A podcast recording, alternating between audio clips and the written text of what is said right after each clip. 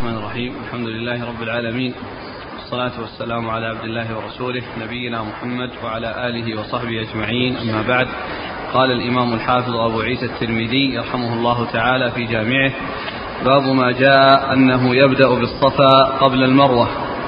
قال: حدثنا ابن أبي عمر قال: حدثنا سفيان بن عيينة عن جعفر بن محمد عن أبيه عن جابر رضي الله عنه أن النبي صلى الله عليه وعلى آله وسلم حين قدم مكة طاف بالبيت سبعا، فقرأ: واتخذوا من مقام إبراهيم مصلى، فصلى خلف المقام، ثم أتى الحجر فاستلمه، ثم قال: نبدأ بما بدأ الله به، فبدأ بالصفا وقرأ: إن الصفا والمروة من شعائر الله. قال أبو عيسى: هذا حديث حسن صحيح، والعمل على هذا عند أهل العلم أنه يبدأ بالصفا قبل المروة، فإن بدأ بالمروة قبل الصفا لم يجزه وبدأ بالصفا. واختلف أهل العلم في من طاف بالبيت ولم يطف بين الصفا والمروة حتى رجع، فقال بعض أهل العلم: إن لم يطف بين الصفا والمروة حتى خرج من مكة، فإن ذكر وهو قريب منها رجع فطاف بين الصفا والمروة، وإن لم يذكر حتى أتى بلاده أجزأه وعليه دم، وهو قول سفيان الثوري. وقال بعضهم: إن ترك الطواف بين الصفا والمروة حتى رجع إلى بلاده فإنه لا يجزيه، وهو قول الشافعي. قال: الطواف بين الصفا والمروة واجب، لا يجوز الحج إلا به. بسم الله الرحمن الرحيم. الحمد لله رب العالمين، وصلى الله وسلم وبارك على عبده ورسوله نبينا محمد وعلى آله وأصحابه أجمعين. أما بعد، فيقول الإمام أبو عيسى الترمذي رحمه الله في جامعه: باب في البدء في الصفا قبل المروة. باب في البدء في الصفا، يعني في السعي قبل المروة. والمقصود من هذه الترجمة أن الذي يأتي للسعي يبدأ بالصفا ولا يبدأ بالمروة، وذلك أن النبي عليه الصلاة والسلام لما قدم مكة حاجا وطاف البيت سبعا وصلى خلف المقام ركعتين، ثم أتى الحجر الأسود استلمه، ثم ذهب إلى الصفا وبدأ به وقال: نبدأ بما بدأ الله به. فهذا يدلنا على أن البدء يكون بالصفا ولا يكون بالمروة، وأنه لو بدأ بالمروة لم يجزه بدأه بها ولا يعتد بذلك الشوط الذي كان بدأ به بالمروة، بل يبدأ بالصفا ويعتد بسبعة وراءه من الصفا، يبدأ بالصفا. والشوط الذي كان قبل ذلك لا يعتبر شيئا ويعتبر لاغيا ولا يجزيه ولا يعتد به، بل إذا عرف أنه أخطأ وأنه يبدأ بالصفا فلا يعتد بذلك، وإنما عليه أن يبدأ بالصفا ويلغي ذلك الشوط الذي كان من المروة. والنبي صلى الله عليه وسلم لما جاء إلى الصفا بدأ به وقال: نبدأ بما بدأ الله به، أي أن الله عز وجل لما ذكر الصفا والمروة قدم الصفا على المروة، فقال: إن الصفا والمروة، إن الصفا والمروة. فما بدأ الله به ذكرا بدأ به رسول الله صلى الله عليه وسلم فعلا، ما بدأ الله به ذكرا بدأ به رسول الله صلى الله عليه وسلم في السعي فعلا. وهذا البدء بالصفا وأنه يبدأ به وأن الله عز وجل قدمه على المروة، عرف التقديم بفعل الرسول صلى الله عليه وسلم، وإلا فإن مجرد التقديم أو مجرد الجمع بين شيئين لا يدل على تقديم أحدهما على الآخر، ولكن الذي دل كون الرسول صلى الله عليه وسلم قال يعني بدأ به وقال: نبدأ بما بدأ الله به، فعرف البدء به بفعل الرسول صلى الله عليه وسلم، وإلا فإن مجرد العطف بين شيئين لا يقتضي تقديم الأول على الأخير، بل قد يكون الأخير متقدم على الأول، والواو لمطلق العطف، ليست للترتيب، ولكن عرف الترتيب بفعل الرسول صلى الله عليه وسلم وقوله، هذا هو الذي عرف به الترتيب، لا بمجرد التقديم والتأخير بين كلمتين في القرآن، لأنه يأتي كثيرا في القرآن ذكر أسماء أو ذكر أشياء ويكون المتأخر متقدما في الزمان على المتأخر، المتأخر متقدما في الزمان على المتقدم، فيأتي ذكر الأنبياء مسرودين، ولا يعني سردهم أن كل واحد زمنه وراء الآخر أو أن كل من تقدم يكون أفضل من غيره، فإن الواو لمطلق الجمع، الأصل أنها لمطلق الجمع، وإنما يعرف التقديم والتأخير وبأدلة تدل على ذلك، ومنها ما جاء في هذا الحديث، كون الرسول صلى الله عليه وسلم قدم فعلا في السعي ما قدمه الله ذكرا، ما قدمه الله ذكرا، وإلا فإن الأصل أن الواو لمطلق الجمع، ولا يقتضي اتيانها بين متعاطفين أن يكون الأول متقدما على الآخر، بل قد يكون الآخر متقدما على الأول، فقد يكون الآخر متقدما على الأول، وهذا كثير في القرآن.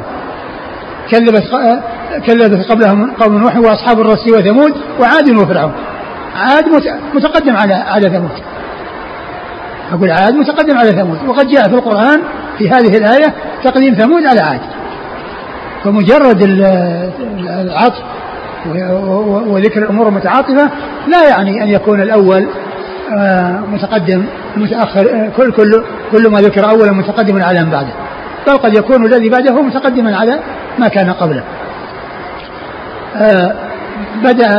بدأ بالصفا، وقد نبدأ بما بدأ الله به.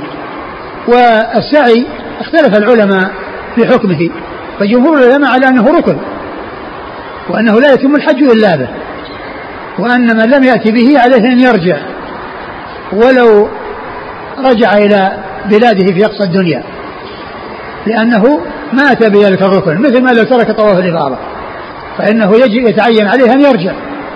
طواف الإفاضة ركن بالإجماع، والسعي بين الصفا والمروة ليس فيه إجماع، ولكن جمهور العلماء على ركنيته، وبعضهم قال بوجوبه، ويجبر بدم، يجبر بدم لو تركه، كما تجبر الواجبات بدم إذا تركت، ولكن الذي عليه جمهور العلماء أنه ركن من أركان الحج، وأنه لا يتم الحج إلا به، وأن من على من تركه أن يرجع ليأتي به. نعم. قال حدثنا ابن أبي عمر. ابن أبي عمر هو محمد بن يحيى بن أبي عمر المكي، وهو صدوق أخرج حديثه مسلم وأبو داود والترمذي مسلم والترمذي والنسائي وابن ماجه. عن سفيان بن عيينة المكي وثقة أخرجه أصحاب كتب الستة. عن جعفر بن محمد وهو صدوق أخرجه البخاري في الأدب المفرد ومسلم وأصحاب السنن. عن أبيه محمد بن علي بن حسين وهو ثقة أخرجه أصحاب كتب الستة. عن جابر بن عبد الله الأنصاري رضي الله عنهما، وهو أحد السبعة المكثرين من حديث رسول الله صلى الله عليه وسلم. والترمذي رحمه الله كما عرفنا فرق حديث جابر، يأتي به مفرقا في أماكن في تراجم متعددة، وأما مسلم رحمه الله فإنه ساقه بطوله من أوله إلى آخره في مكان واحد. نعم. عن جابر أن النبي صلى الله عليه وسلم حين قدم مكة طاف بالبيت سبعا، فقرأ واتخذوا من مقام إبراهيم مصلى، فصلى خلف المقام ثم أتى الحجر فاستلمه، ثم قال نبدأ بما بدأ الله به، فبدأ بالصفا وقرأ إن الصفا والمروة من شعائر الله. قال أبو عيسى هذا حديث حسن صحيح، والعمل على هذا عند أهل العلم أنه يبدأ بالصفا قبل المروة، فإن بدأ بالمروة قبل الصفا لم يجزه وبدأ بالصفا، يعني لم يجزه ذلك الشوط الذي بدأ فيه بالمروة ويبدأ بالصفا، يعني هذا الذي مضى يلغيه ويبدأ بالصفا ويأتي بسبعة أشواط بعد ذلك. واختلف أهل العلم في من طاف بالبيت ولم يطف بين الصفا والمروة حتى رجع، فقال بعض أهل العلم إن لم يطف بين الصفا والمروة حتى خرج من مكة، فإن ذكر وهو قريب منها رجع فطاف بين الصفا والمروة، وإن لم يذكر حتى أتى بلاده أجزأه عليه دم. يعني معناه أنه يصير واجب، يعني معناه أنه يصير واجب، لأن الواجب هو الذي يجبر بدم، الواجب هو الذي يجبر بدم. نعم. وهو قول سفيان الثوري. سفيان بن سعيد المسروق الثوري ثقة فقيه، أخرج حديثه أصحاب الكتب الستة. وقال بعضهم إن ترك الطواف بين الصفا والمروة حتى رجع إلى بلاده فإنه لا يجزيه، وهو قول الشافعي. قال الطواف بين الصفا والمروة واجب لا يجوز الحج إلا به. يعني واجب مقصود له ركن، يعني لا يجوز الحج إلا به، يعني له ركن، وليس الواجب الذي يجبر بدم. فهذا هو القول الثاني، هو قول الجمهور. نعم.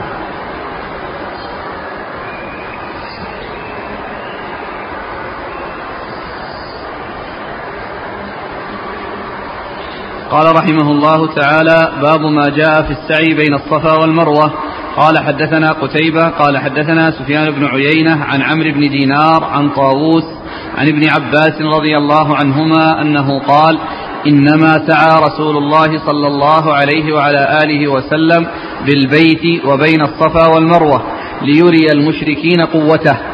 قال: وفي الباب عن عائشة وابن عمر وجابر رضي الله عنهم أجمعين. قال أبو عيسى: حديث ابن عباس حديث حسن صحيح، وهو الذي يستحبه أهل العلم أن يسعى بين الصفا والمروة، فإن لم يسعى ومشى بين الصفا والمروة رأوه جائزا.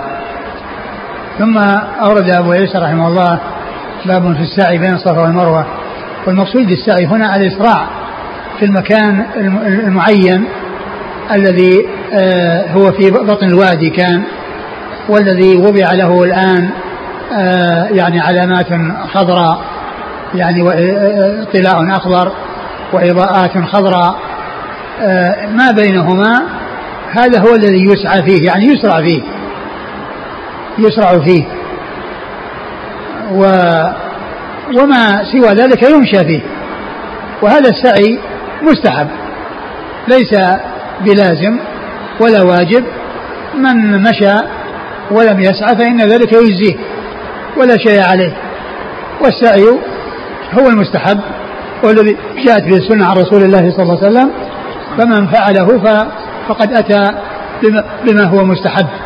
فإذا المقصود بالسعي الذي هو الإسراع في مكان معين من المسافة التي بين الصفا والمروة، وهي مسافة قليلة بالنسبة لما سواها، وكانت هي بطن الوادي وينحدر فيها ثم يصعد منها، وجعل يعني له علامة وهي طلاء أخضر وإضاءة خضراء، الذي بينهما هو الذي يسعى فيه وما سوى ذلك يمشى فيه. إذن هذا هو المقصود بالسعي الذي عقده المصنف، لأن السعي يطلق على المشي بين الصفا والمروة، والسعي في المسافة القصيرة كله قال سعي، ويطلق السعي على الإسراع في المكان المعين. ثم إن الترمذي أورد حديث ابن عباس أن النبي صلى الله عليه وسلم إنما سعى بالبيت وبين الصفا والمروة، سعى بالبيت وبين الصفا والمروة ليرى المشركين القوة. والمقصود من ذلك يعني الرمل الذي في الطواف وهو في ثلاث الأشواط الأول، وكان ذلك في السنة السابعة يعني من الهجرة في عمرة القضاء، فإنه لما قدم مكة أمر أصحابه أن يرملوا في الأشواط الثلاثة الأول، وفي كل شوط يمشون ولا يسرعون في المنطقة التي بين الركنين، وذلك أن الكفار كانوا جالسين في الجهة التي تلي الحجر، وقد قالوا يقدم عليكم قوم وهانتهم حمى يثرب، فالرسول صلى الله عليه وسلم أمرهم أن يرملوا ليبينوا لهم القوة يعني يردوا هذا الكلام الذي قالوه. وفي المسافة التي بين الركنين وحيث يكون الكفار تحجبهم الكعبة عنهم أمرهم أن يمشوا رفقا بهم وتخفيفا عليهم. وفي حجة الوداع رمل من الحجر إلى الحجر، رمل من الحجر إلى الحجر، فسعى عند البيت اللي هو الرمل إلى شوط ثلاثة، وسعى بين الصفا والمروة، يعني في المنطقة التي هي الوادي. وقال ابن عباس إن الإنسان فعل هذا ليري المشركين القوة، ليري المشركين القوة. وهذه العمرة التي هي عمرة القضاء هي أول عمرة حصلت لرسول الله صلى الله عليه وسلم، أنه طاف دخل البيت وطاف وسعى، لأن عمرة الحديبية ما دخل وكانت في السنة السادسة، ولكنها اعتبرت عمرة من العمر، لأنه صلى الله عليه وسلم أحرم وتحلل وذبح الهدي الذي كان معه في الحديبية، ولكن أول عمرة يعني بعد هجرته صلى الله عليه وسلم أنه هي عمرة القضاء في السنة السابعة. فقال إنما سعى الرسول في البيت وبالصفا والمروة وبين الصفا والمروة ليري المشركين القوة، ليري المشركين القوة. وقيل إن من أسباب السعي في هذه المنطقة أن هاجر أم إسماعيل لما انتهى ماؤها الذي كان معها وتركت ابنها إسماعيل في المكان الذي هو مكان بئر زمزم الآن، مكان بئر زمزم، وراحت طلعت على جبل الصفا لتنظر يعني هل ترى أحدا يعني تستفيد منه الحصول على ماء، فنزلت تمشي، ولما جاءت في بطن الوادي انخفضت فلم ترى ولدها، فأسرعت حتى إذا صعدت من الوادي ورأت ولدها صارت تمشي، ثم ذهبت حتى وقفت على المروة واستشفت فلم ترى أحدا. يعني قالوا في هذا أن هذا في تذكير لما حصل لأم إسماعيل التي هي هاجر لما تركت ابنها في مكان زمزم، فإنها أسرعت في هذا المكان، وقبل ذلك وبعد ذلك كانت تمشي. وابن عباس رضي الله عنه يبين في هذا الحديث الصحيح أن هذا أنه فعله الرسول صلى الله عليه وسلم لإبهار القوة، وذلك فيما يتعلق بالطواف بالبيت 3 أشواط وبالسعي بين الصفا والمروة في هذه المنطقة المعينة. نعم. قال حدثنا قتيبة، قتيبة بن سعيد بن جميل بن طريف البغلاني ثقة أخرجه أصحاب كتب الستة. عن سفيان بن عيينة، سفيان بن عيينة مر ذكره. عن عمرو بن دينار، عمرو بن دينار المكي ثقة أخرجه أصحاب كتب الستة. عن طاووس، عن طاووس بن كيسان ثقة أخرجه أصحاب كتب الستة. عن ابن عباس، عن ابن عباس عبد الله بن عباس بن عبد المطلب ابن عم النبي صلى الله عليه وسلم، وأحد العباد له 4 من الصحابة، وأحد 7 المعروفين بكثرة الحديث عن النبي صلى الله عليه وسلم. قال وفي الباب عن عائشة، عائشة أم المؤمنين رضي الله عنها الصديقة بنت الصديق، وهي واحدة من 7 أشخاص عرفوا بكثرة الحديث عن النبي صلى الله عليه وسلم. وابن عمر، وابن عمر عبد الله بن عمر رضي الله عنهما أحد العبادلة وأحد 7 المكثرين من حديث رسول الله صلى الله عليه وسلم. وجابر، وجابر بن عبد الله رضي الله عنهما مر ذكره. قال أبو عيسى حديث ابن عباس حديث حسن صحيح، وهو الذي يستحبه أهل العلم أن يسعى بين الصفا والمروة، فإن لم يسعى ومشى بين الصفا والمروة رأوه جائزا. يعني إذا مشى في المسعى كله من أوله إلى آخره فإنه يصح وسائه، ولكنه كان يسعى في مكان السعي الذي هو بين العلمين الأخضرين، هذا هو المستحب. قال حدثنا يوسف بن عيسى قال حدثنا ابن فضيل عن عطاء بن السائب عن كثير بن جمهان قال رأيت ابن عمر رضي الله عنهما يمشي في السعي، فقلت له أتمشي في السعي بين الصفا والمروة؟ قال لئن سعيت لقد رأيت رسول الله صلى الله عليه وعلى آله وسلم يسعى، ولئن مشيت لقد رأيت رسول الله صلى الله عليه وآله وسلم يمشي وأنا شيخ كبير. قال أبو عيسى هذا حديث حسن صحيح، وروي عن سعيد بن جبير عن ابن عمر نحوه. ثم ورد أبو عيسى هذا الحديث عن ابن عمر رضي الله تعالى عنهما أنه كان يمشي بين الصفا والمروة، فقيل له أتمشي بين الصفا والمروة؟ يعني ما تسعى، يعني في المكان الذي هو محدد للسعي، وإلا فإن المشي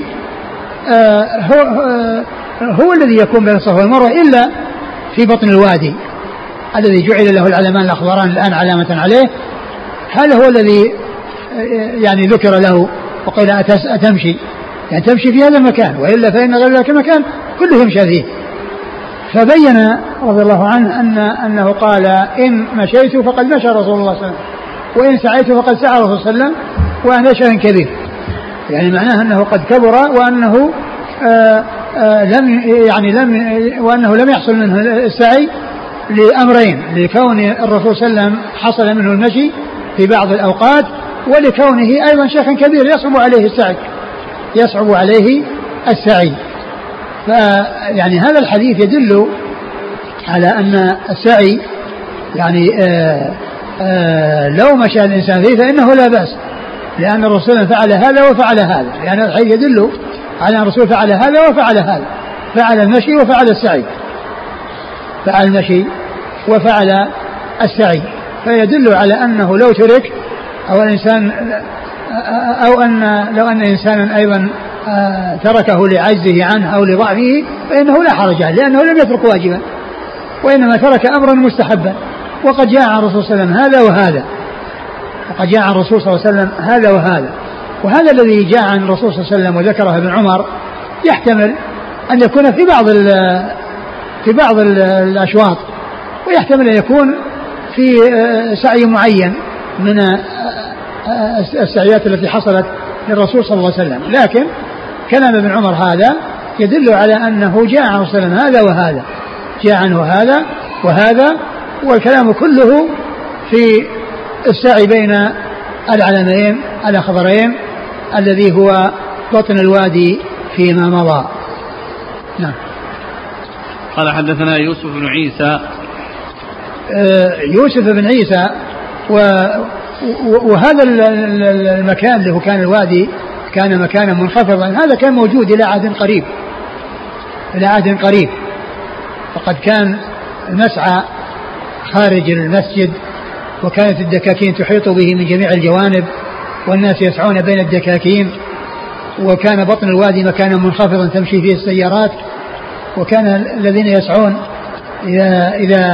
إذا جاءوا عند بطن الوادي ومرت السيارات ينتظرون ذهابها لينزلوا في الوادي ويسعون، كان موجودا إلى عهد قريب.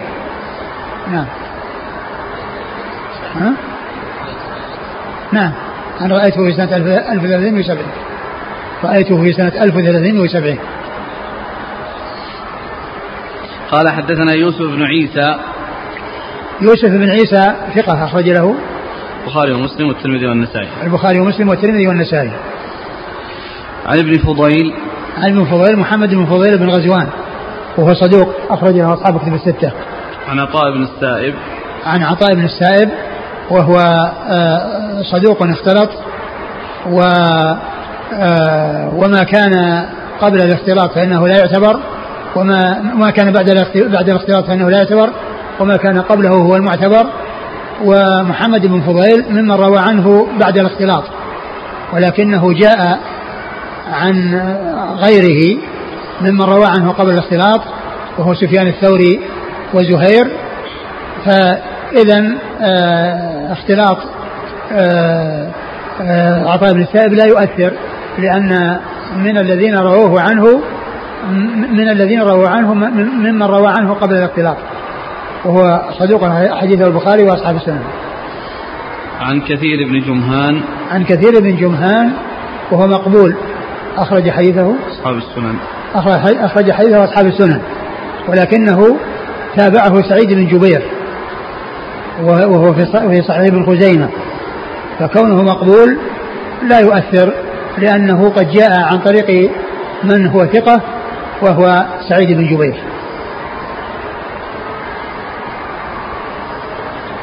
عن ابن عمر رضي الله عنه وقال أبو عيسى هذا حديث حسن صحيح، وروي عن سعيد بن جبير عن ابن عمر نحوه. هل هو هذا؟ قال رحمه الله تعالى: باب ما جاء في الطواف راكبا. قال حدثنا بشر بن هلال الصواف البصري قال حدثنا عبد الوارث بن سعيد وعبد الوهاب الثقفي عن خالد الحذاء عن عكرمة عن ابن عباس رضي الله عنهما أنه قال: طاف النبي صلى الله عليه وعلى آله وسلم على راحلته فإذا انتهى إلى الركن أشار إليه. قال وفي الباب عن جابر وأبي الطفيل وأم سلمة رضي الله عنهم أجمعين. قال أبو عيسى: حديث ابن عباس حديث حسن صحيح, وقد كره قوم من أهل العلم أن يطوف الرجل بالبيت وبين الصفا والمروة راكبا إلا من عذر, وهو قول الشافعي. ثم ورد أبو عيسى باب الطواف راكبا, باب الطواف راكبا, أي أنه يجوز الإنسان يطوف راكبا لكن لحاجة, أما إذا كان قادرا ولم يكن هناك أمر يقتضي ذلك فإنه يطوف ماشيا كما فعل رسول الله صلى الله عليه وسلم. والرسول صلى الله عليه وسلم ركب في بعض الأحوال التي طاف فيها بالبيت وسعى وكان راكبا, وذلك أن الناس غشوه فركب حتى يراه الناس وحتى يشاهده الناس, فركب لحاجة, فدل هذا على أن الإنسان إذا احتاج إلى أن يركب فإنه يركب, كأن يكون يحتاج إلى في مشقة كونه يمشي فإنه يركب, وإذا لم يكن عليه مشقة في ذلك فإنه يمشي.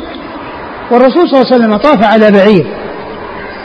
على بعير, إذا إيش قال طاف على بعير, طاف النبي على راحلته فإذا انتهى إلى الركن أشار إليه, طاف على راحلته فإذا انتهى الركن إلى الركن أشار إليه, وفي بعض الروايات أشار إليه وكبر, وجاء في الصحيح أيضا أنه كان يستلمه بنحجا, وجاء في صحيح مسلم أيضا أنه يقبل النحجا الذي استلمه به, جاء في صحيح مسلم عن أبي الطفيل أنه كان يستلمه بنحجا ويقبل المحجن, أي المكان الذي مس به الحجر. فدل هذا على الطواف راكبا للحاجة,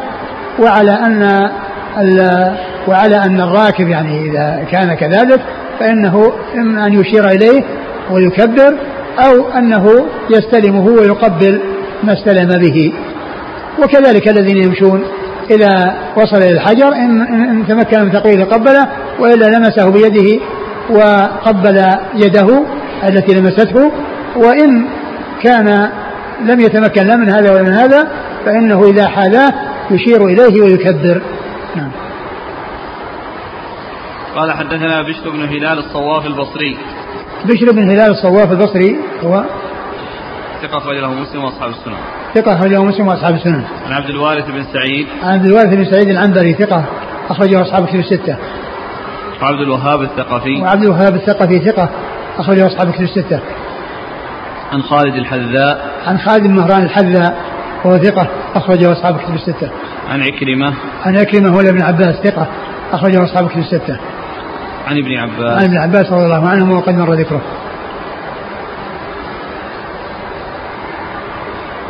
هذا حصل للنبي صلى الله عليه وسلم في طواف. في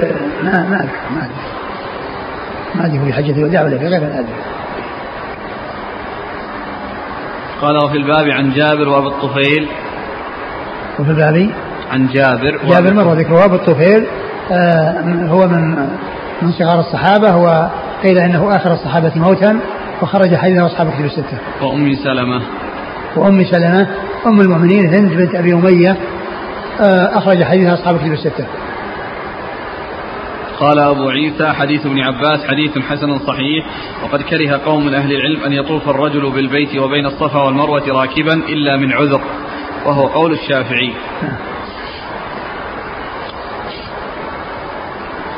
قال رحمه الله تعالى: باب ما جاء في فضل الطواف. قال حدثنا سفيان بن وكيع قال حدثنا يحيى بن يمان عن شريك عن أبي إسحاق عن عبد الله بن سعيد بن جبير عن أبيه عن ابن عباس رضي الله عنهما أنه قال: قال رسول الله صلى الله عليه وعلى آله وسلم: من طاف بالبيت 50 مرة خرج من ذنوبه كيوم ولدته أمه. قال وفي الباب عن أنس وابن عمر رضي الله عنهما قال أبو عيسى حديث ابن عباس حديث غريب سألت محمدا عن هذا الحديث فقال إنما يروى هذا عن ابن عباس قوله. ثم ورد أبو عيسى باب فضل الطواف وأورد فيه حديث ضعيفا لا يثبت عن رسول الله صلى الله عليه وسلم وهو أن من طاف البيت 50 مرة خرج من غفرت خطاياه خرج من ذنوبك يوم ولدته خرج من ذنوبك يوم ولدت أمه خرج من ذنوبه كيوم ولدت أمه. وهو حديث ضعيف فيه عدة أشخاص وتكلموا فيهم أولهم سفيان بن وكيع نعم سفيان بن وكيع و يعني قال فيه الحافظ بن حجر أنه ابتلي بوراق نعم يعني فأدخل عليه ما ليس منه فلم يتميز فترك أو انتصح فنصح فلم يقبل فترك حديثا وهو وذكر الترمذي وابن ماجه وهو الترمذي وابن ماجه. والثاني يحيى بن يمان صدوق يخطئ كثيرا أخرج حديثه المفرد ومسلم وأصحاب السنة أخرج حديثه مسلم وأصحاب السنة المفرد ومسلم وأصحاب السنة عن شريك وشريك بن عبد الله النخعي الكوفي هو صدوق يخطئ كثيرا وتغير حفظه لما ولي القضاء أخرج حديثه البخاري تعليقا ومسلم وأصحاب السنة عن أبي إسحاق وأبو إسحاق هو عمرو بن عبد الله الهمداني السبيعي وهو مدلس وقد روى بالعنعنة نعم عن عبد الله بن سعيد بن جبير وهو ثقة أخرج له البخاري ومسلم والترمذي والنسائي عن أبيه جبير بن مطعم وهو ثقة سعيد بن جبير وهو ثقة أخرج له أصحاب الكتب الستة عن ابن عباس وقد مر ذكره. قال وفي الباب عن أنس بن مالك رضي الله عنه خادم النبي صلى الله عليه وسلم وأكثر السبعة ومن السبعة المكثرين من حديث رسول الله صلى الله عليه وسلم وابن عمر مر ذكره. قال أبو عيسى حديث ابن عباس حديث غريب سألت محمدا عن هذا الحديث فقال إنما يروى هذا عن ابن عباس قوله. ولو صح عن ابن عباس لكان له حكم الرفع لكنه لم يصح موقوفا عليه نعم ما صح لأنها فيه شريك لا اسناد اللي عندنا مرفوع عن ابن عباس قال رسول الله نعم لكن انه موقوفا ايضا ما صح لأن لو صح هذا كان له حكم الرفع لأن لا يقال بالرأي في مثل هذا. قال حدثنا ابن أبي عمر قال حدثنا سفيان بن عيينة عن أيوب السختياني قال كانوا يعدون عبد الله بن سعيد بن جبير أفضل من أبيه ولعبد الله أخ يقال له عبد الملك بن سعيد بن جبير وقد روى عنه أيضا. يعني هذا إسناد إلى أيوب السختياني لبيان حال عبد الله بن سعيد بن جبير وذلك أنه رواية قليلة ولهذا عرف به المصنف وساق هذا الاسناد الى ايوب السختياني. نعم. عن ابن ابي عمر عن سفيان بن عيينة عن ايوب بن ابي تميم السختياني ثقة اخرجه اصحابه في الستة وهذا قول ايوب في عبد الله بن سعيد وله اخ يقال له عبد الملك هو قال لا بأس به وجله البخاري وابو داود والترمذي قال رحمه الله تعالى باب ما جاء في الصلاة بعد العصر وبعد الصبح لمن يطوف. قال حدثنا أبو عمار وعلي بن خشرم قال حدثنا سفيان بن عيينة عن أبي الزبير عن عبد الله بن باباه عن جبير بن مطعم رضي الله عنه أن النبي صلى الله عليه وعلى آله وسلم قال يا بني عبد مناف لا تمنعوا أحدا طاف بهذا البيت وصلى أية ساعة شاء من ليل أو نهار. وفي الباب عن ابن عباس وأبي ذر رضي الله عنهما قال أبو عيسى حديث جبير حديث حسن صحيح وقد رواه عبد الله بن أبي نجيح عن عبد الله بن باباه أيضا. وقد اختلف أهل العلم في الصلاة بعد العصر وبعد الصبح بمكة فقال بعضهم لا بأس بالصلاة والطواف بعد العصر وبعد الصبح وهو قول الشافعي وأحمد وإسحاق واحتجوا بحديث النبي صلى الله عليه وآله وسلم هذا. وقال بعضهم إذا طاف بعد العصر لم يصلي حتى تغرب الشمس وكذلك إن طاف بعد صلاة الصبح أيضا لم يصلي حتى تطلع الشمس واحتجوا بحديث عمر رضي الله عنه أنه طاف بعد صلاة الصبح فلم يصلي وخرج من مكة حتى نزل بذي طوى فصلى بعدما طلعت الشمس، وهو قول سفيان الثوري ومالك بن أنس. ثم أورد أبو عيسى رحمه الله هذه الترجمة: باب ما جاء في الصلاة بعد العصر وبعد الصبح لمن يطوف. باب ما جاء في الصلاة بعد الفجر وبعد العصر لمن يطوف، أي كان يصلي ركعتي الطواف في ذلك الوقت. والمقصود أن ذلك سائغ وأنه لا بأس به، وأنه قد جاءت السنة دالة عليه، وذلك في الحديث الذي ساقه المصنف وحديث جبير بن مطعم رضي الله تعالى عنه أن النبي صلى الله عليه وسلم قال: يا بني عبد المناف لا تمنعوا أحدا طاف بهذا البيت وصلى أية ساعة شاء من ليل أو نهار. نعم، شاء من ليل أو نهار. فهذا يدل بعمومه على دخول جميع الأوقات، وأنه لا يمنع من الصلاة التي هي صلاة ركعتي الطواف تبع للطواف، لا بأس بذلك في أي وقت من ليل أو نهار. والمصنف رحمه الله عقد الترجمة لذلك حيث قال لمن يطوف، يعني باب صلاة العصر لمن يطوف، أي أن هذه صلاة تابعة للطواف وليست صلاة مستقلة الإنسان يقوم يتنفل بعد العصر. فإن الأصل هو أن الامتناع من التنفل بعد العصر وبعد الفجر في جميع الأحوال وفي جميع الأماكن، لكنه جاء ما يدل على أن الإنسان له أن يصلي ركعتي الطواف إذا طاف البيت، لهذا الحديث الذي جاء عن جبير بن مطعم، والذي عقد الترجمة الترمذي له بقوله لمن يطوف. وذكر الترمذي أن بعض أهل العلم قال إنه إذا طاف بعد العصر فإنه لا يصلي ركعتي الطواف إلا بعد المغرب، وإذا طاف بعد الفجر فإنه لا يصلي ركعتي الطواف إلا بعد طلوع الشمس. وذكر الحديث الذي أو الأثر عن عمر رضي الله عنه أنه طاف وانطلق وصلى بذي طوى بعد طلوع الشمس. نعم. قال: حدثنا أبو عمار الحسين بن حريث، وهو ثقة أخرج أصحاب الكتب إلا ابن ماجه، ثقة أخرج أصحاب في ستة إلا ابن ماجه. وعلي بن خشرم ثقة أخرج له مسلم والترمذي والنسائي. عن سفيان بن عيينة عن أبي الزبير محمد بن مسلم من تدرس المكي صدوق أخرجه أصحاب في الستة. عن عبد الله بن باباه وهو ثقة أخرج له مسلم وأصحاب السنة. عن جبير بن مطعم النوفلي رضي الله عنه، وحديثه أخرجه أصحاب في الستة. قال: وفي الباب عن ابن عباس وأبي ذر. أبو ذر الغفاري جندب بن جنادة أخرج حديثه أصحاب في الستة.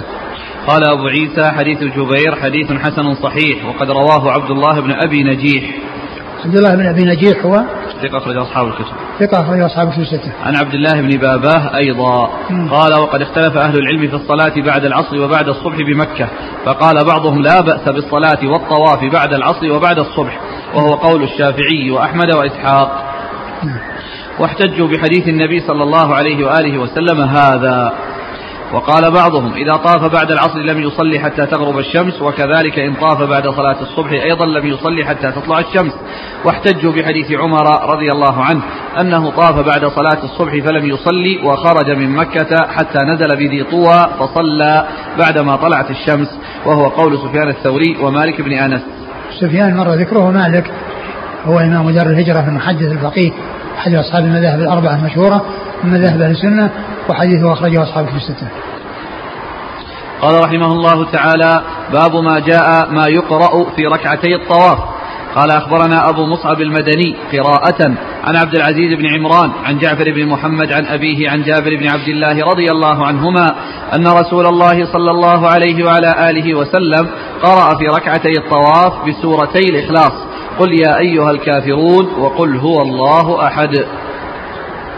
ثم أورد أبو عيسى هذه الترجمة: باب ما يقرأ في ركعتي الطواف.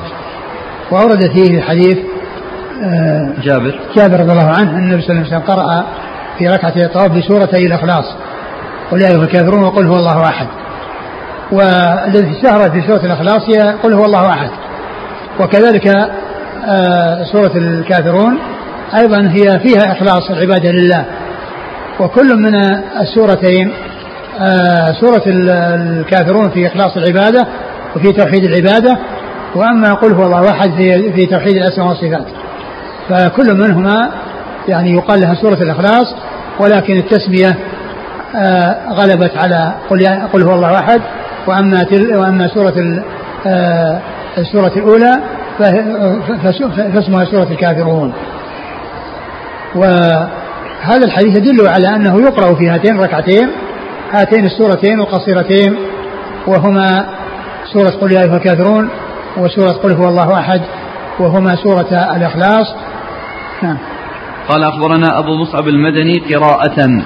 أبو مصعب المدني هو أحمد بن أبي بكر وهو صدوق أخرج أصحاب الكتب. عن عبد العزيز بن عمران. عن عبد العزيز بن عمران متروك أخرج حديثه الترمذي. عن جعفر بن محمد عن أبيه عن جابر. وقد مر ذكرهما. قال حدثنا هناد قال حدثنا وكيع عن سفيان عن جعفر بن محمد عن أبيه أنه كان يستحب أن يقرأ في ركعتي الطواف بقل يا أيها الكافرون وقل هو الله أحد. وهذا أثر عن محمد بن علي عن أبيه أنه كان يستحب أن يقرأ في ركعتي الطواف بقل يا أيها الكافرون وقل هو الله أحد. قال حدثنا هناد بن السري أبو السري ثقة أخرجه البخاري في خلق أفعال العباد ومسلم وأصحاب السنة. عن وكيع ابن الجراح الرؤاسي الكوفي وهو ثقة أخرجه أصحاب في الستة. عن سفيان الثوري مر ذكره. عن جعفر عن أبيه. والحديث في إسناده ذاك الرجل الذي هو متروك، ولكنه جاء في حديث يعني ثابتة تدل على قراءة قل يا أيها الكافرون وقل هو الله أحد في ركعتي الطواف غير من غير هذا الطريق. قال أبو عيسى وهذا أصح من حديث عبد العزيز بن عمران، وحديث جعفر بن محمد عن أبيه في هذا أصح من حديث جعفر بن محمد عن أبيه عن جابر عن النبي صلى الله عليه وسلم، وعبد العزيز بن عمران ضعيف في الحديث. قال رحمه الله تعالى الشارح ذكر في الشارح ذكر يعني شيء عن من الثبوت يعني من غير هذا الطريق الذي هو طريق عبد العزيز بن عمران.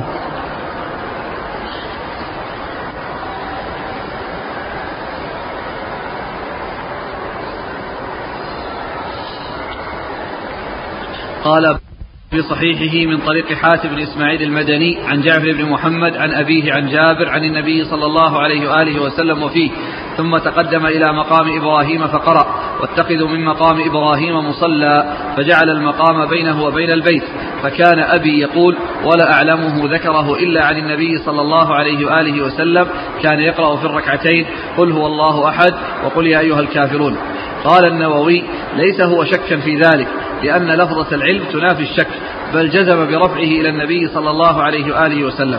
وقد ذكر البيهقي بإسناد صحيح على شرط مسلم عن جعفر بن محمد عن أبيه عن جابر أن النبي صلى الله عليه وآله وسلم طاف بالبيت فرمل من الحجر الأسود 3 ثم صلى ركعتين قرأ فيهما قل يا أيها الكافرون وقل هو الله أحد.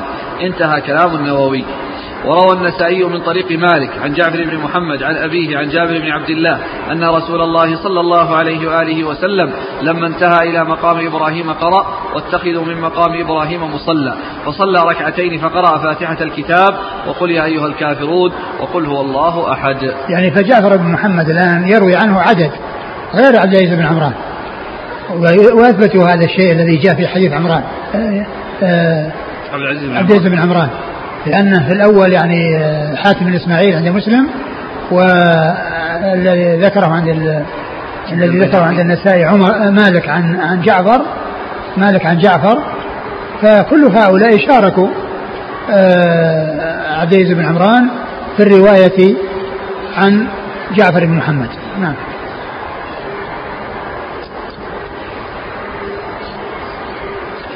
قال رحمه الله تعالى باب ما جاء في كراهية الطواف عريانا. قال حدثنا علي بن خشرم قال أخبرنا سفيان بن عيينة عن أبي إسحاق عن زيد بن يثيع قال سألت عليا رضي الله عنه بأي شيء بعثت؟ قال بأربع. لا يدخل الجنة إلا نفس مسلمة، ولا يطوف بالبيت عريان، ولا يجتمع المسلمون والمشركون بعد عامهم هذا. ومن كان بينه وبين النبي صلى الله عليه وآله وسلم عهد فعهده إلى مدته، ومن لا مدة له فأربعة أشهر. قال: وفي الباب عن أبي هريرة. قال أبو عيسى: حديث علي حديث حسن. قال: حدثنا ابن أبي عمر ونصر بن علي قال: حدثنا سفيان بن عيينة عن أبي إسحاق نحوه، وقال زيد بن يثيع، وهذا أصح. قال أبو عيسى وشعبة وهم فيه فقال زيد بن أثيل. ثم رد أبو عيسى هذه الترجمة باب كراهية أن يطوف عريانا، والمقصود هنا الكراهية التحريم، أن لا يجوز الإنسان يطوف عريانا، بل عليه أن يستتر، كما أنه في الصلاة يتعين عليه الاستتار ليستر عورته، فكذلك في الصلاة في الطواف عليه أن يطوف مستترا. وقد أورد الترمذي رحمه الله حديث علي بن أبي طالب رضي الله عنه أنه قيل له: بأي شيء بعثت؟ يعني في حجة الوداع، لما أرسله الرسول صلى الله عليه وسلم في حجة أبو بكر، بعدما مضى أبو بكر أمره بأن ينادي بأمور كان أبو بكر أيضا نادى بها، فأخبر بأنه لا يدخل الجنة إلا نفس مسلمة. قال أربع: لا يدخل الجنة إلا نفس مسلمة، إلا نفس مسلمة، يعني هذه من الأربعة التي نادى بها. وأن لا يطوف بالبيت عريان، وهذا محل الشاهد. ولا يجتمع المسلمون والمشركون بعد عامهم هذا، يعني معناه ما يطوف بالبيت إلا مسلم، لأنه في بعض الروايات وألا يحج بعد الآن مشرك، يعني يمنع المشركون من الحج، وأنه لا يحج إلا المسلمون، فلا يجتمع المسلمون والكفار عند الكعبة، بل يمنع المشركون من دخول الحرم كله، يقول الله عز وجل: إنما المشركون نجس فلا يقربوا المسجد الحرام بعد عامهم هذا. والمراد بالمسجد الحرام هنا مكة كلها والحرم كله، كل ما كان في حدود الحرم فإنه لا يمكن أو لا يجوز الكفار أن يدخلوه. ومن كان الرابعة: ومن كان بينه وبين النبي صلى الله عليه وسلم عهد فعهده إلى مدته. ومن كان بينه وبين النبي عهد فعهده إلى مدته، ومن ليس له عهد فإنه يعني يمهل لمدة 4 أشهر، ثم بعد ذلك يقاتلون. وهذه آية السيف: فإذا انسلخ الأشهر الحرم فاقتلوا المشركين حيث وجدتموهم. والمقصود بالأشهر الحرم التي أشهر مهلة وأشهر تسيير، التي ذكرها الله عز وجل في أول سورة التوبة، والمهلة التي أعطيت للكفار أنهم ينظرون ويفكرون في أمرهم في خلال هذه المدة، وبعد ذلك يقاتلون. فإذا انسلخ الأشهر الحرم فاقتلوا المشركين حيث وجدتموهم وخذوهم واحصروهم وقتلوا لهم كل مرصد، فإن تابوا وأقاموا الصلاة وآتوا الزكاة فخلوا سبيلهم. نعم. قال: حدثنا علي بن خشرم عن سفيان بن عيينة عن أبي إسحاق عن زيد بن أثيع. زيد بن أثيع ويقال يثيع، وهي أولى التي هي يثيع، وهو ثقة أخرجه الترمذي والنسائي. ثقة أخرجه الترمذي والنسائي. عن علي بن أبي طالب رضي الله عنه، أمير المؤمنين ورابع الخلفاء الراشدين الهادي المهديين، صاحب المناقب الجمة والفضائل الكثيرة، رضي الله عنه وارضاه.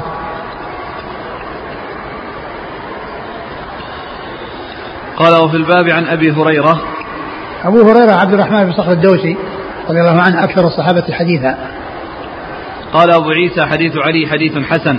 قال: حدثنا ابن أبي عمر ونصر بن علي. نصر بن علي الجهضمي، نصر بن علي ابن نصر بن علي، ثقة أخرجه أصحاب الكتب الستة. عن سفيان بن عيينة عن أبي إسحاق نحوه، وقال زيد بن يثيع، وهذا أصح. يعني الأول في الطريقة الأولى قال أثيع بالهمزة، وهنا قال يثيع بالياء، وهذا أصح، يعني أولى، يعني يثيع أصح من أثيع. نعم. قال أبو عيسى وشعبة وهم فيه فقال زيد بن أثيل. وشعبة ابن الحجاج وهم فيه فقال زيد بن أثيل، يعني باللام بدل العين. قال رحمه الله تعالى: باب ما جاء في دخول الكعبة. والله تعالى أعلم، وصلى الله وسلم وبارك على عبده ورسوله نبينا محمد وعلى آله وأصحابه أجمعين. جزاكم الله خيرا وبارك الله فيكم ونفعنا الله بما قلتم وغفر الله لنا ولكم وللمسلمين أجمعين.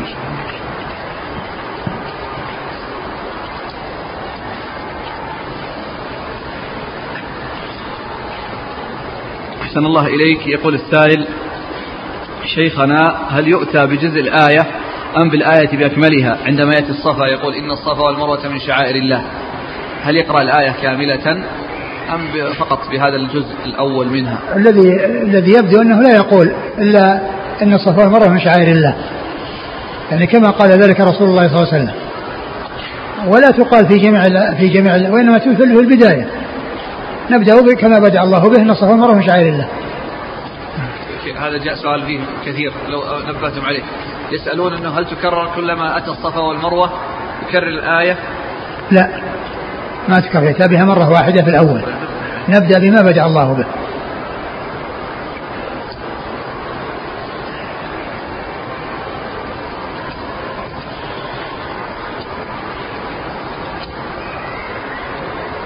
يقول: من القول بأن الطواف أو السعي بين الصفا والمروة ركن، فإذا خرج الحاج من مكة ثم علم بركنية السعي فرجع وأتى به، هل يعتد بحجه؟ لا يعتد بحجه، لأن الركن كان نقص عليه فأداه. بالنسبة لمثل هذا الوضع، يعود محرما بعمره أو يعود على ما كان عليه؟ إذا كان لم يتجاوز المواقيت معلوم أنه يرجع كما كان، وأما بالنسبة لكونه من خارج المواقيت فلا شك أن كونه يحرم بعمرة هو الأولى في حقه، يعني يدخل في معتمرا ويطوف ويسعى ويأتي بهذا السعي الذي بقي عليه، أو الطواف إذا كان طواف الإفاضة، أو الطواف والسعي إذا كان عليه جميعا. يقول: هل يدعو الساعي في آخر الشوط على المروة؟ نعم، في كل ما وقف على الصفا وكل ما وقف على المروة فإنه يدعو، كما أنه عندما يطوف البيت كل ما يحاذي الحجر يشير إليه ويكبر. يقول: ما هو وجه إخراج المرأة من هذه السنة، سنة السعي بين العلمين، وأصل السعي إنما كان لامرأة لهاجر؟ نعم، لكن حديث ابن عباس الذي مر قريبا قال انه ليرى قوة، انه ليرى المشركين قوة، والمرأة يعني في اولا ضعيفة، وسعيها وجريها قد يظهر شيئا من جسمها او من يعني ما لا يصلح اظهاره، فاذا امور متعددة بالنسبة للمرأة، ضعفها ويعني ما يترتب على ذلك من إظهار شيء من جسمها. عندما تكلمتم عن السعي ذكرتم أن السعي يكون بين العلمين. يقول السائل: هل معنى كلام الشيخ أن السعي أطلق على المشي أو الطواف بين الصفا والمروة من باب التغليب فيقال السعي بين الصفا والمروة؟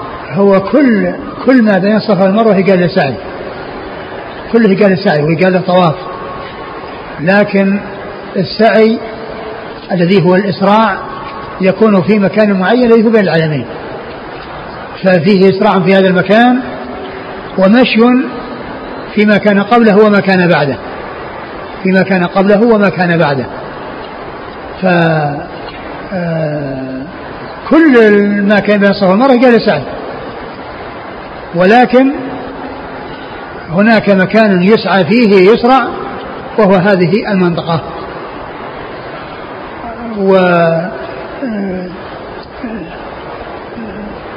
فالإسراع إنما هو في هذه المنطقة. إيش السؤال هو يقول إيش؟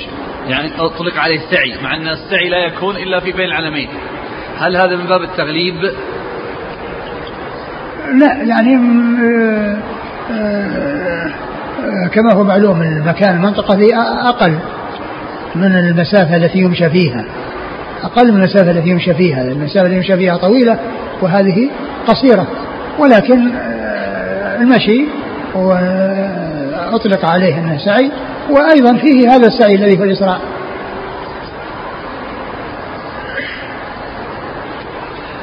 يقول: شيخنا كيف تكون صفة السعي بين العلمين الأخضرين؟ هل يكون جريا أو مثل الرمل؟ لا، أكثر من الرمل، أكثر من الرمل.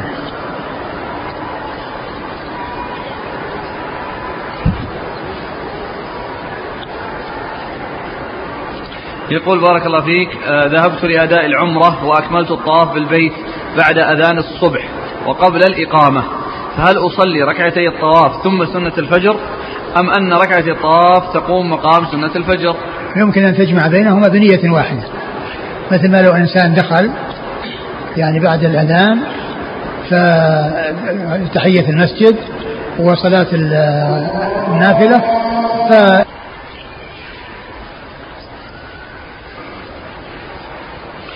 يقول ما مستند كلام ابن رشد التالي؟ قال ابن رشد رحمه الله: واتفقوا على أن من سنة الطواف استلام الركنين للرجال دون النساء.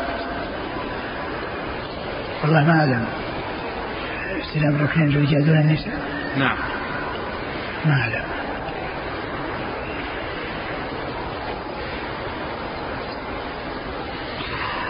ذكر الشوكاني رحمه الله نقلا عن أبي العباس القرطبي رحمه الله أن الأصل في أفعاله صلى الله عليه وسلم في الحج الوجوب إلا ما دل عليه الدليل، فهل هذا الذي ذكره مسلم؟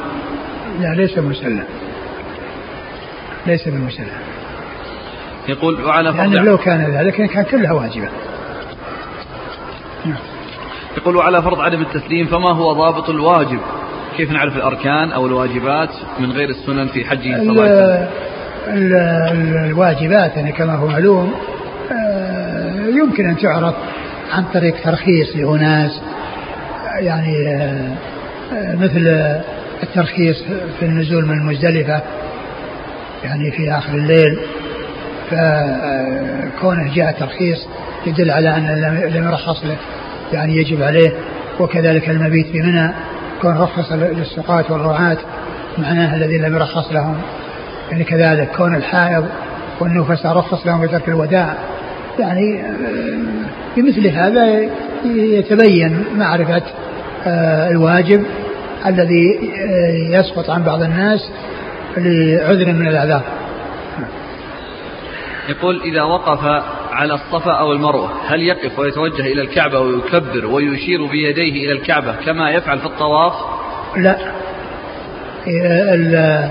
إذا وقف على الصفا يستقبل القبلة ويرفع يديه ويدعو، يكبر ويدعو رافعا يديه، ما يقول الله أكبر الله أكبر، وإنما يكبر رافعا يديه ويدعو، ليس مع تكبير مع الإشارة كما يشير في الصلاة أو يشير إلى الحجر الأسود.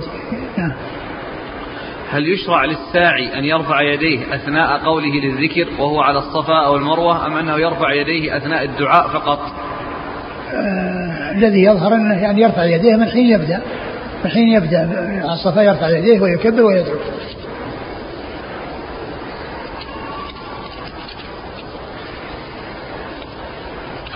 يقول سلمكم الله وبارك الله فيكم، قلتم بالدرس السابق يرعاكم الله تعليقا على ما جاء في بعض النسخ باب ما جاء في تفضيل الحجر بأنه لا فضيلة للحجر وإنما ورد فيه التقبيل. لا، أنا ما أقول لا فضيلة للحجر، أنا أقول الحديث هذا ما في تفضيل فضيلة للحجر وإنما في تقبيل، ولهذا ترجمة التقبيل ليست التفضيل، وليست التفضيل، التفضيل ورد فيها حديث أخرى، ولكن الكلام على الترجمة هي معقودة للتقبيل وليست للتفضيل، لأنها ما فيها تفضيل، ما فيها للتقبيل.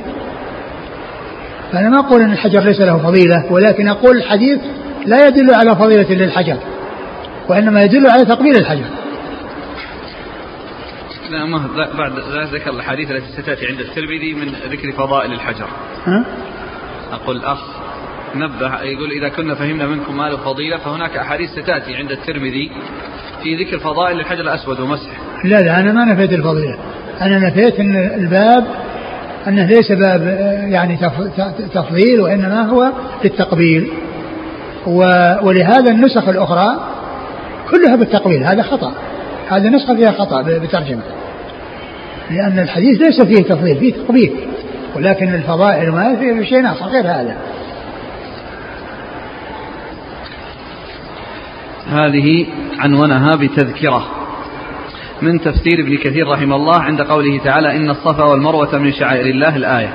يقول ابن كثير رحمه الله وقد تقدم في حديث ابن عباس أن أصل ذلك مأخوذ من طواف هاجر وتردادها بين الصفا والمروة في طلب الماء لولدها لما نفد ماؤهما وزادهما حين تركهما إبراهيم عليه السلام هنالك وليس عندهما أحد من الناس, فلما خافت على ولدها الضيعة هنالك ونفد ما عندهما قامت تطلب الغوث من الله عز وجل, فلم تزل تتردد في هذه البقعة المشرفة بين الصفا والمروة متذللة خائفة وجلة مضطرة فقيرة إلى الله عز وجل, حتى كشف الله كربتها وآنس غربتها وفرج شدتها وأنبع لها زمزم التي ماؤها طعام طعم وشفاء سقم, فالساعي بينهما ينبغي له أن يستحضر فقره وذله وحاجته إلى الله في هداية قلبه وصلاح حاله وغفران ذنبه, وأن يلتجأ إلى الله عز وجل لتفريج ما هو به من النقائص والعيوب, وأن يهديه إلى الصراط المستقيم, وأن يثبته عليه إلى مماته, وأن يحوله من حاله الذي هو عليه من الذنوب والمعاصي إلى حال الكمال والغفران والسداد والاستقامة كما فعل بهاجر. انتهى. هذا كلام جميل من ابن كثير رحمه الله. أحسن الله إليك. أمس لما ذكرنا العمري وذكرتم الاحتمالين راجعت تهذيب الكمال فإذ بوكيع لا يروي إلا عن المكبر لا يروي عن المصغر, وراجعت ترجمة وكيع عن العمري عن نافع. ففي تهذيب الكمال لا يروي الوكيع إلا عن المكبر, وفي ترجمة العمري ليس من تلاميذه هو وكيع, وأما المصغر فيروي عنه ولا يروي عن المصغر, ليس في ترجمة المصغر أن من تلاميذه وكيع. إذن يكون المكبر لكن المعنى الذي جاء في هذا الحديث جاء عن طريق المصغر في صحيح البخاري وغيره عن ابن عمر, يعني فإذا الحديث بهذا الإسناد فيه المصغر المكبر, ولكن قد جاء عن طريق المصغر وغيره وهو يعني روايتهم صحيحة, مما يدل على أن صحة هذا الحديث الذي جاء عن طريق المكبر الذي هو ضعيف. نعم. ثم بارك الله فيكم ما مر معنا بالأمس الزبير بن عربي في حديث أرأيت قال أجعل أرأيت باليمن مع ابن عمر. الترمذي قال وهذا هو الزبير بن عربي روى عنه حماد بن زيد كما هو في السنة, ثم قال والزبير بن عربي كوفي. وقلت ذكرت أنها أمس يعني الموجود في التهذيب وتهذيب الكمال وكله البصري. فإذ بعض الإخوان ينبه إلى أن في النسخة التي اعتنى بها الشيخ مشهور قال الزبير بن عدي كوفي, وهو كذلك في التقريب قبل الزبير بن عربي كما تعلمون الراء قبلها الداء وإذ به كوفي. فلكن يشكل قال يكنى أبا سلمة, فأبا سلمة هذه كنية الزبير بن عربي, أما بالزبير بن عدي يكنى أبا عدي أو يقال له أبو عبد الله. أنا أقول ما يبقى. ثم كذلك أحسن الله إليك مما يقوي ذلك قال سمع من أنس ابن مالك, وهذا موجود في ترجمة الزبير بن عربي بن عدي في تهذيب الكمال أنه سمع من أنس وغير واحد من أصحاب النبي صلى الله عليه وسلم وروى عنه سفيان, وهذا كذلك في ابن عدي. أما الزبير بن عربي لا يروي عن أنس وليس من رواة عنه سفيان الثوري. يعني في تهذيب تهذيب لا الكمال تحذير الأشراف, لا تهذيب الكمال لا تحذير الأشراف يعني لا هو